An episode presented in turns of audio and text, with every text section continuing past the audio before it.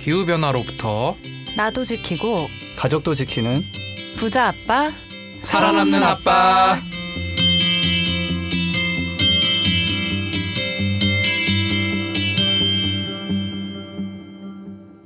안녕하세요. 팟캐스트 부자 아빠 살아남는 아빠입니다. 기후변화로 급변하는 경제산업 구조 속에서 우리들의 가족도 지키고 재산도 지킬 수 있는 방법을 지금부터 알려드립니다. 안녕하세요. 캠페인 활동 소개하러 종종 찾아뵀었는데요. 기후에너지 캠페이너 양윤호입니다. 네, 1개월 만에 돌아온 김나연입니다. 붓바살 바에 변화가 있어요. 앞으로는 저와 연호쌤 그리고 윤탁쌤이 함께할 계획인데요. 윤탁쌤은 휴가 일정으로 다음 편에서 인사드릴 예정입니다. 지금처럼 많은 응원 부탁드릴게요. 네, 사실 지석쌤의 빈자리를 채워야 하는 부담이 상당히 막중하더라고요. 그래서 앞으로도 아, 지석쌤 못지않게 유익한 소식 전해드릴 수 있도록 최선을 다하겠습니다. 네, 청취자분들의 소중한 댓글을 소개해드리는 시간입니다. 먼저 쇼미쇼님께서 팟빵에 남겨주신 댓글 소개해드리겠습니다. 지석쌤 멀리서 늘 응원할게요. 유튜브도 늘 다음 편 기대하고 있어요. 노래는 어디서 들을 수 있나요? 라고 남겨주셨는데요. 지석쌤, 쇼미쇼님의 댓글 보고 듣고 계실 거라고 믿어 의심치 않습니다. 오늘 오전에도 잠깐 연락을 했는데, 지석쌤의 노래는 저작권 문제로 아쉽게 들려드리지 못하게 됐어요. 혹시 공개 방송을 하는 날이 있다면 지석쌤을 게스트로 모셔서 라이브로 들어봐도 좋을 것 같습니다. 연호쌤, 윤탁쌤과 함께하는 붓바살바도 계속해서 응원 부탁드립니다. 연호쌤께서 다음 댓글 소개해 주시겠어요? 네, 팟빵에 구골 어, 플렉스님께서 댓글 남겨주셨어요. 상당히 장문의 글을 남겨주셨는데요. 네. 네, 한번 소개해 드릴게요.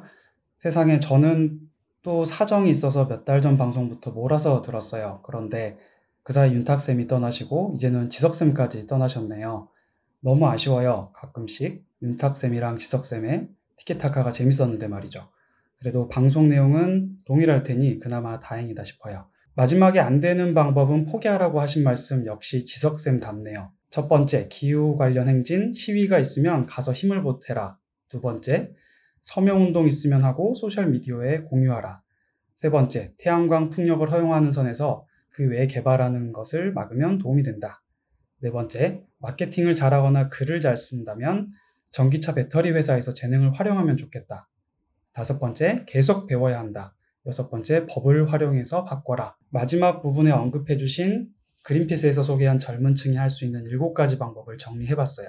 관심 있는 분들은 꼭 참고하세요. 이렇게 글 남겨주셨습니다. 네, 구글플렉스님 초기 구독자로서 많은 변화를 함께 해주고 계신데 다시 한번 감사하다는 인사를 전하고 싶습니다. 정주행해주시는 모든 분들 사랑하고요. 그리고 일곱 가지 방법을 댓글로 정리해주셔서 저도 다시 한번 상기해 볼 수 있었습니다. 오늘은 이번 주 수요일에 공개한 따끈따끈한 보고서죠. 온실가스 배출의 외주화라는 이름의 보고서를 분석해 볼 예정입니다. 애플, 삼성과 같은 글로벌 브랜드 및 업체의 순위도 포함되어 있으니 끝까지 청취 부탁드립니다. 그럼 방송 광고 듣고 오늘 소식 전해드리도록 하겠습니다. 지금은 기후 비상사태입니다. 기후 위기에 대응하기 위해서 재생에너지 중심의 경제 시스템으로 시급히 전환해야 합니다. 재생에너지는 탄소 중립을 위한 중요한 해결책입니다. 우리나라의 재생에너지 전환을 위해서는 여러분들의 관심이 필요합니다. 지금 바로 인터넷 검색창에 그린피스 기후를 검색하시면 쉽게 캠페인에 대해서 알아보실 수 있습니다. 그린피스는 10월 26일, 지난 수요일 ICT 산업, 즉 정보통신기술산업 관련 보고서를 발간했습니다. 연호쌤, 보고서 제목이 무엇인가요? 네, 방금 앞에서 나연쌤이 말씀해 주신 것처럼 온실가스 배출의 외주화입니다. 그리고 딱 들었을 때는 정확히 어떤 내용인지는 안 와닿으실 것 같아서 부제도 같이 설명을 드리면요. 다국적 전자제품 브랜드사와 동아시아 주요 공급업체의 기후위기 대응 성과 분석입니다. 보고서 이름이 이렇게 짧고 강렬한 건 굉장히 오랜만이에요. 네, 맞아요. 사실 저희가 보고서 제목을 지을 때 항상 고심을 하거든요. 구체적으로 어떻게 고심을 하시나요? 어떻게 제목을 지어야 사람들이 읽을까?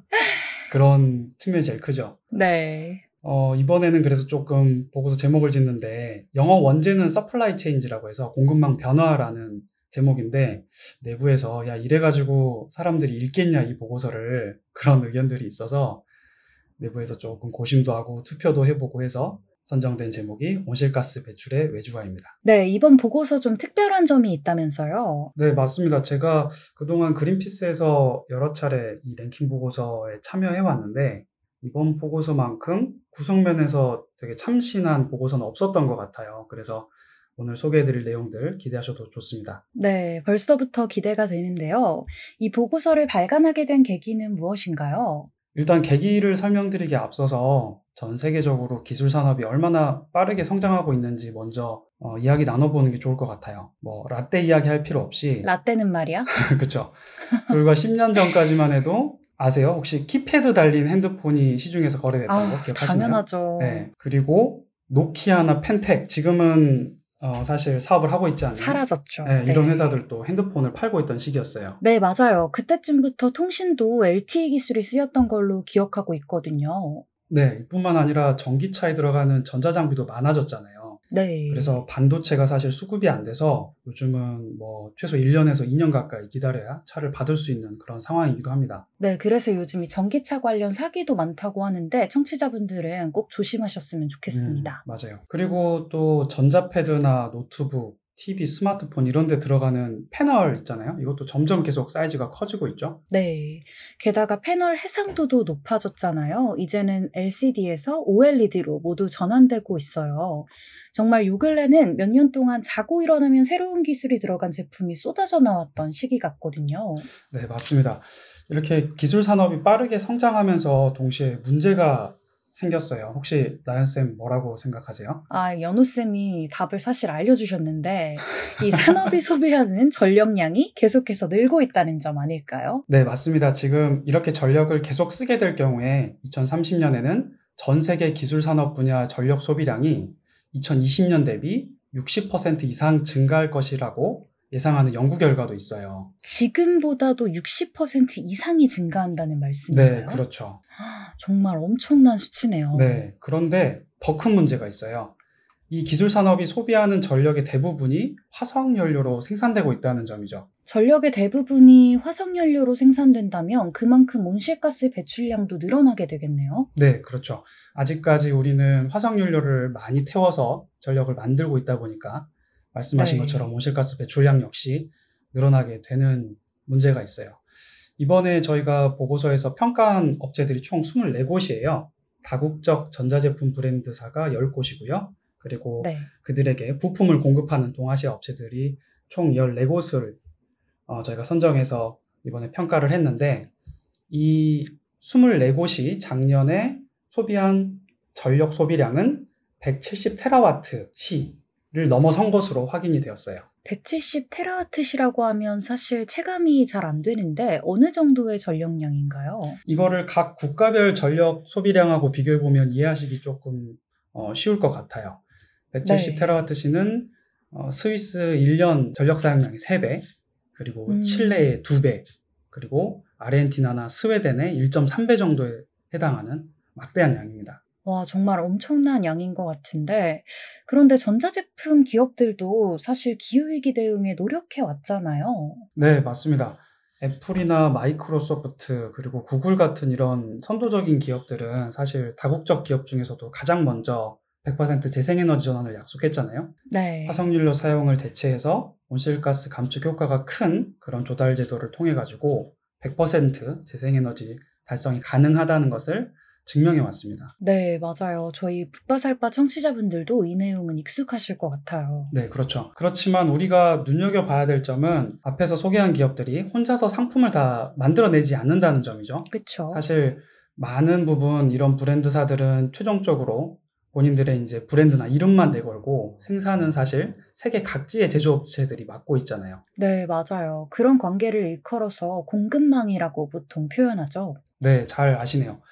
문제는 이렇게 브랜드사의 담대한 이런 계획들이 제조 공급망 전반의 변화로 이어지지 못하기 때문에 어, 자사의 제조 공급망까지 100% 재생에너지를 달성한 주요 브랜드는 아직 존재하지 않는다는 점이에요. 아, 아까 얘기해 주신 애플, 마이크로소프트, 구글 같은 곳도요? 네, 맞습니다. 오히려 이런 대형 브랜드사는 재생에너지 사용률이 극도로 낮은 공급업체들하고 계속해서 어, 협업을 하고 있거든요. 이런 문제의식에서 저희가 이번 보고서에서 글로벌 브랜드사들 그리고 그 공급업체가 얼마나 기후위기 대응을 위해서 재생에너지 확대에 노력하고 있는지 확인해 보고자 진행하게 되었습니다. 설명을 듣고 나니까 점점 더 내용이 궁금해지는데요. 이 보고서 그린피스가 단독으로 발간한 게 아니라고 들었어요. 네, 맞아요. 저희 그린피스 서울 사무소가 속한 동아시아 지부내에 다른 사무소들이 있잖아요. 타이페이, 네. 도쿄, 베이징 사무소. 이 사무소들과 함께 했고요. 그리고 저희 그린피스뿐만 아니라 외부 기관으로 미국 스탠드어스라고 하는 단체와 공동으로 작업을 했어요. 스탠더스라는 단체에 대해서도 조금 설명해 주실 수 있을까요? 네, 스탠더스는 어, 20년 정도 된 단체고요. 네. 어, 미국과 캐나다에서 주로 활동을 하고 있습니다. 그린피스처럼 기후에너지 문제 그리고 산림과 해양 보호를 위해서 정부와 기업의 변화를 촉구하는 활동을 하는 단체예요. 음, 아무래도 이 글로벌 브랜드사들이 본사가 미국에 있잖아요. 그쵸. 그렇다 보니까 그들과 직접 소통할 수 있고 시너지를 낼 수 있겠다는 판단이 들어서 스탠더스와 협업하게 되었습니다. 그래서 시너지가 났나요? 어, 사실 우리가 팀플을 해보면 대학교 때 네. 여러 사람이 같이 공동 작업하는 게 쉽지가 않잖아요. 그쵸. 모임 승차하는 분들 꼭 한 분씩 계시고. 어, 그렇죠, 그렇죠. 근데 각자 각 국가에 있는 기업들하고 또 소통을 워낙 다들 잘 해주셔서 네. 이번에 좋은 시너지가 났던 것 같습니다. 네, 좋은 시너지 저희 뒤에서 기대해 보겠고요. 그런데 지난해에도 이 공급업체 관련 보고서를 냈던 걸로 기억하고 있거든요. 네, 맞아요. 어, 작년 연말에 저희가 보고서를 한 편 냈었어요. ICT 산업의 중추적인 역할을 담당해온 이 동아시아 지역의 공급업체를 조명을 했었는데 네. 이 글로벌 브랜드사까지 평가한 것은 이번이 처음이었고요.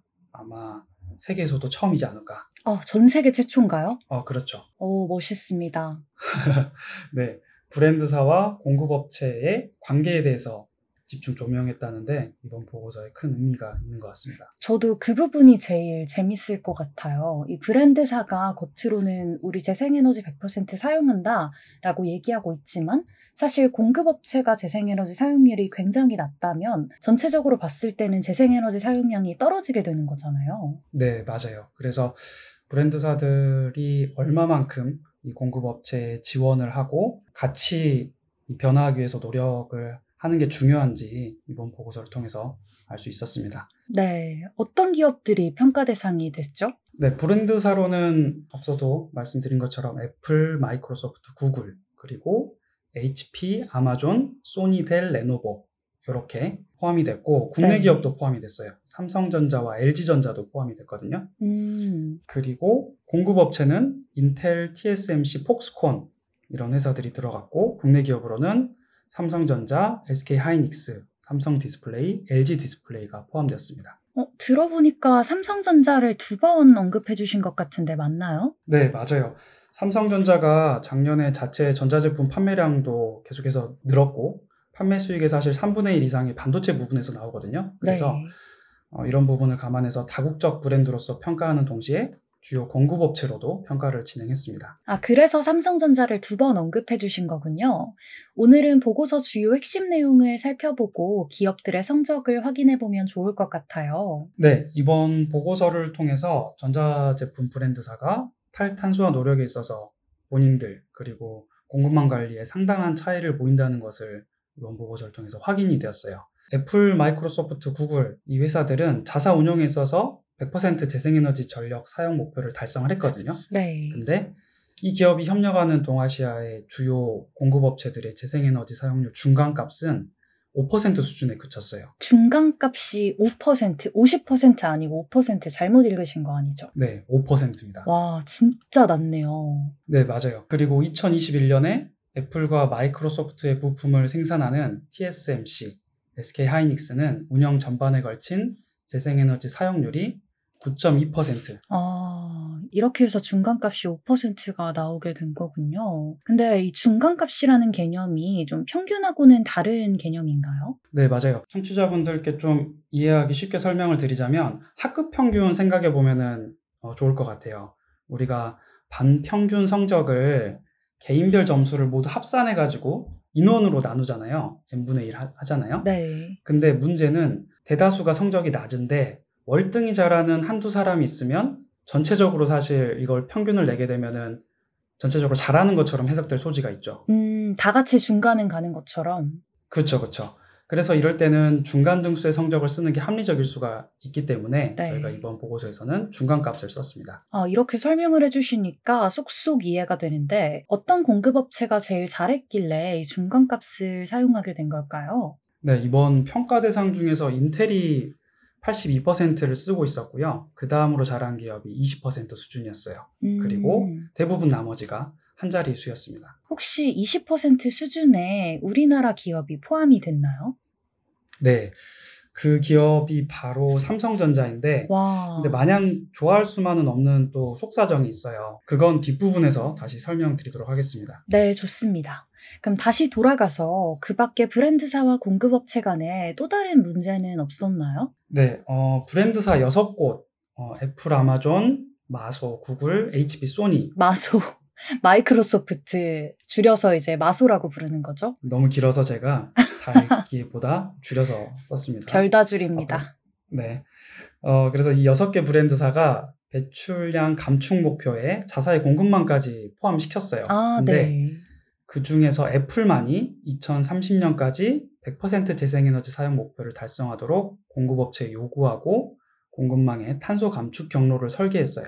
로드맵을 이제 세웠다는 거죠? 그렇죠. 나머지 회사들은 구체적인 달성 방법을 제시하지 않았거든요. 음, 그리고 또 하나 문제는 공급업체가 재생에너지 사용을 늘릴 수 있도록 재정적 지원을 제공한 것도 애플과 구글 단 두 곳밖에 없었어요. 음, 마이크로소프트나 아마존은 대규모 기후 기금을 조성을 했지만 공급망의 재생에너지 전력 조달에는 쓰지 않고 있었어요. 그래서 사실 이 많은 브랜드사들이 네. 본인들은 되게 깨끗한 척, 우리는 막 어, 재생에너지 100%, 100%로 나아갈 거야.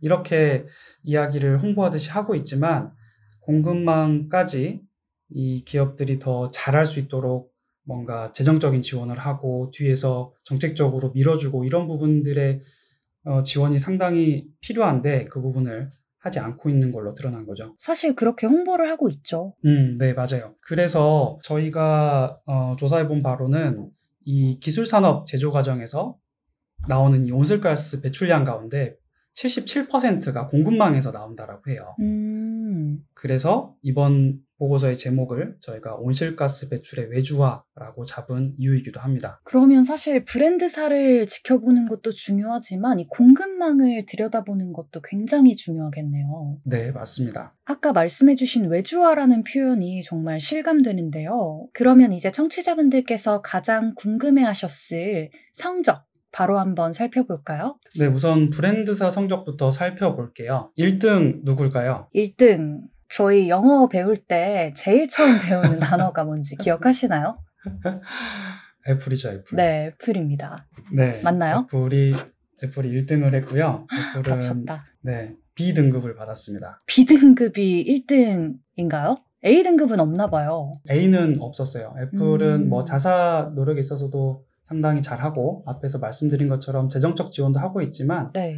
정보 공개 쪽에서 저희가 원하는 수준만큼 100% 나오고 있지 않은 부분이 있어서 아쉽게도 B를 받았습니다. 투명성 부분에서 조금 감점을 받았다는 얘기죠. 네. 그리고 그 다음 2등은 앞서 말씀드린 마이크로소프트 마소, 마소, 네. 마소 C 마이너, 네. 그리고 구글 C 마이너스, HP C 마이너스 이렇게 공동 C 마이너스로 세 개사가 선정이 됐고요. 공동 2위군요. 네. 그리고 아마존은 D 마이너스. 그리고 나올 등급은 하나밖에 없죠. 이제 F밖에 없죠. 네. 소니, 델, 레노버, 그리고 LG전자, 삼성전자 순으로 F를 받았습니다.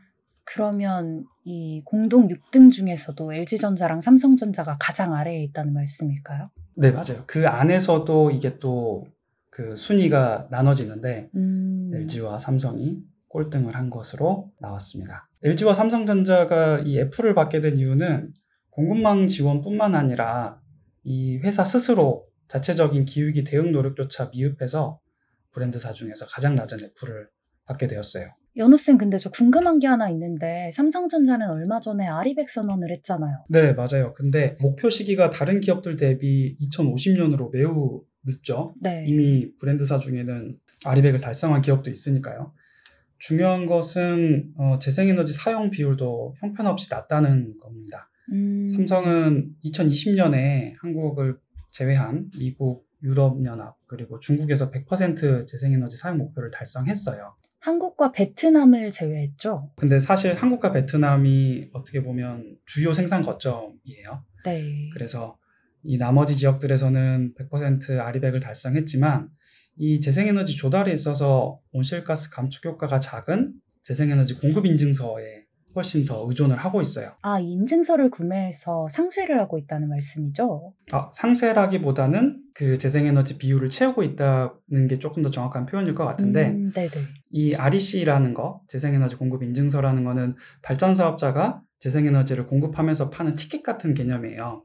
그래서 요즘은 많은 다국적 기업들이 이 REC보다는 본인들 공장에 자체적으로 지붕 패널에 태양광을 단다든지 아니면은 이 재생에너지 사업에 지분을 투자해서 직접 참여를 하거나 혹은 PPA 직접 거래를 통해서 재생에너지를 조달을 하고 있죠. 이런 것들이 저희가 추가성이 더 좋다. 재생에너지 설비를 더 늘려나가는데 훨씬 영향력이 크다라고 이야기를 해서 추가성이 좋다라고 표현을 하는데 아직까지 이 삼성전자는 이 REC에 훨씬 비중을 높게 가지고 있기 때문에 이 부분이 또 감점 요인이 됐습니다. 아, 정말 안타깝네요. 그럼 LG전자는 어떤가요? 네, LG전자는 더 심각한 수준입니다. 재생에너지를 쓰는 게 4% 정도 수준이고요. 음, 어, 마찬가지로 많은 부분을 REC에 의존하고 있는 상황이에요. 네. LG 역시 공급망의 재생에너지 목표 비율이 없고 삼성이나 LG나 뭐 또 재생에너지 목표가 2050년으로 잡고 있는 부분도 문제가 되는 거죠. 이런 거대 브랜드사가 사실 공급망 목표가 없는 것은 글로벌 수준에 또 상당히 맞지 않은 걸로 보여요. 그래서.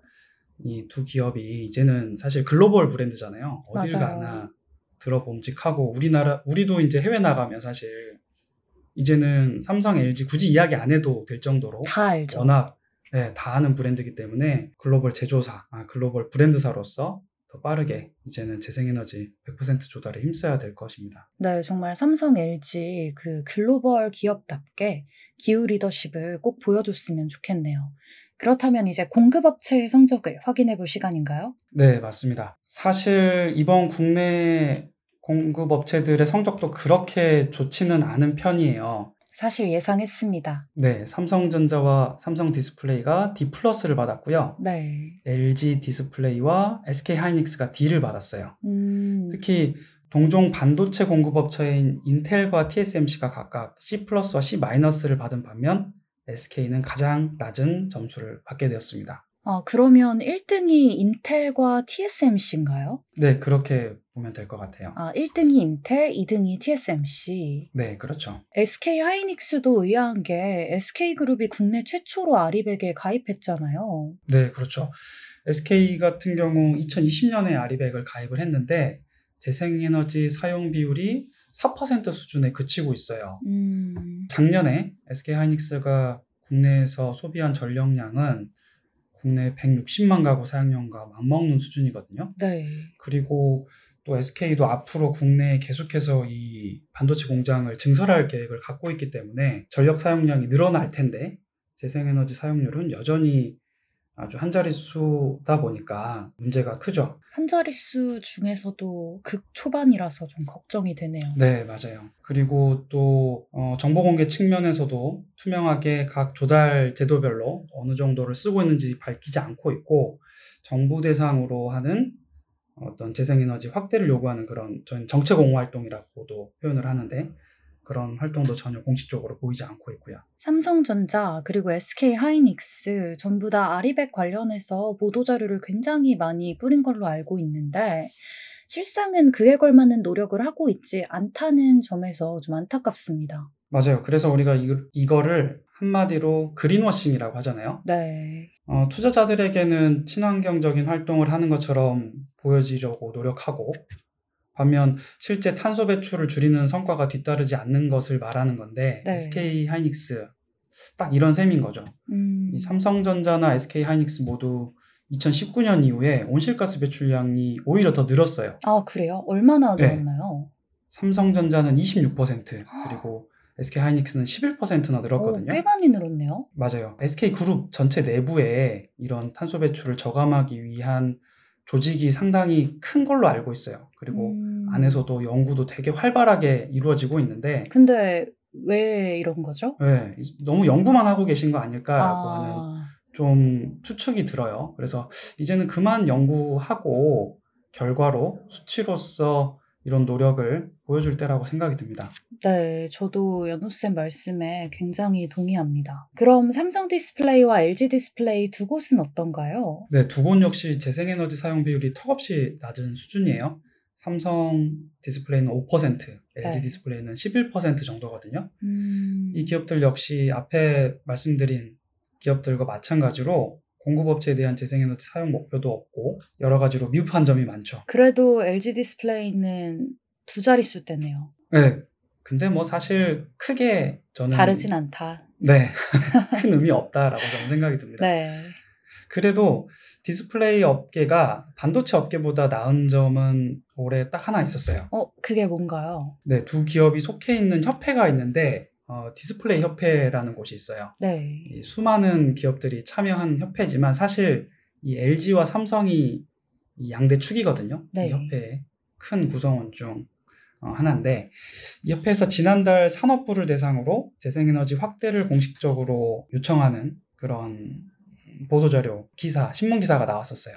아, 네네. 주요 내용은 해외보다 재생에너지 조달 비용이 비싸기 때문에 재생에너지를 확대해서 가격을 낮추고 기업들이 재생에너지를 쓸 수 있도록 정부가 재생에너지를 활성화하는 그런 지원 정책을 펼쳐달라고 요구를 했죠. 그 전까지는 잘 볼 수 없던 행보네요. 네, 맞아요. 물론 옆나라 일본처럼 음, 정부를 대상으로 어떤 목표 연도나 목표 비율까지 언급하지 않은 점은 아쉽지만 네. 이렇게 기업들이 자발적으로 나서서 정부의 변화를 요구하는 목소리가 커져가야 한다고 생각해요. 우리 같은 환경단체들이 정부에 요구하는 것과 분명히 기업들이 요구하는 것은 차이가 있잖아요. 네. 정부가 체감하는 데 있어서 확실히 기업이 스스로 우리 재생에너지 없어서 어, 기업 활동 못한다라고 이야기를 하게 되면 정부도 그냥 환경단체에서 주장하는 것과는 다르게 들을 수밖에 없으니까요. 네, 맞습니다. 그렇다면 우리나라 기업들이 기후위기 대응을 위한 탈탄소화를 위해 어떤 행보를 보여야 한다고 생각하시나요? 어, 나연쌤 혹시 오염자 부담 원칙이라고 들어보셨나요? 아니요, 저 처음 들어보는데 오염을 유발한 사람이 그걸 부담을 해야 된다. 뭐 이런 내용인가요? 네, 맞아요. 예를 들어서 강물을 더럽힌 사람이 있으면 강물을 다시 복구해야 되잖아요. 정화해야 될 거고. 그래서 그런 복구 비용과 향후에 이런 문제가 발생되지 않도록 재발 방지까지 책임을 져야 되는 거를 오염자 부담 원칙이라고 해요. 이 국내 ICT 기업들이 사실 엄청나게 많은 전력을 소비하면서 이 온실가스를 배출하고 있는데 이 기업들이 오염자 부담 원칙에 따라서 지구 온난화의 주요 책임자로서 인식을 하고 그에 합당한 역할을 해야 하는 거죠. 기업이 이제 더 이상 정부 탓만 하고 있을 때는 아니라고 생각을 해요.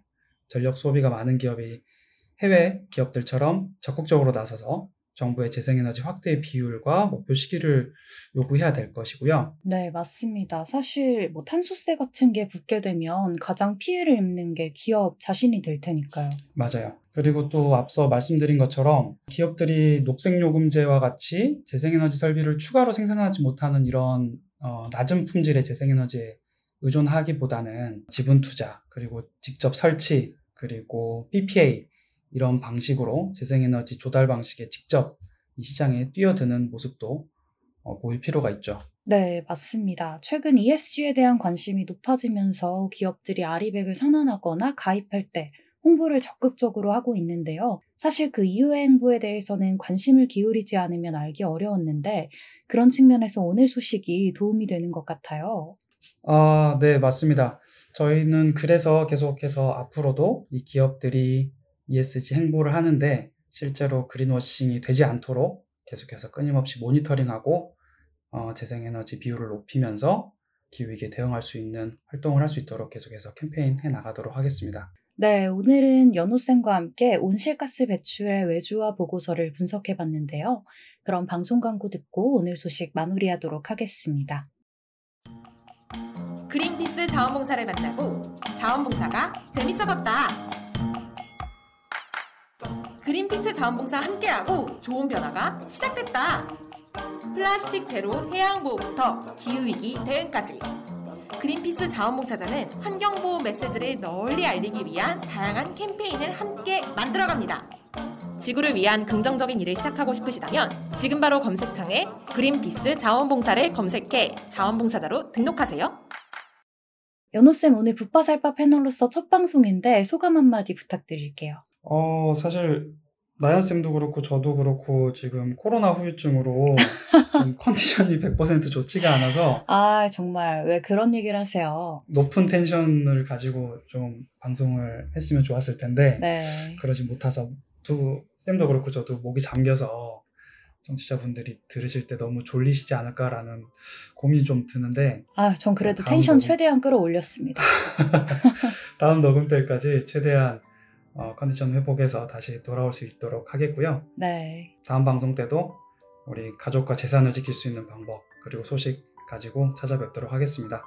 네, 저도 연우쌤 말씀처럼 저희 다음 방송까지 배도라지즙 열심히 먹으면서 목소리 회복하고 돌아오겠습니다. 오늘 끝까지 함께 해주신 청취자 여러분, 그리고 연우쌤 감사합니다. 감사합니다.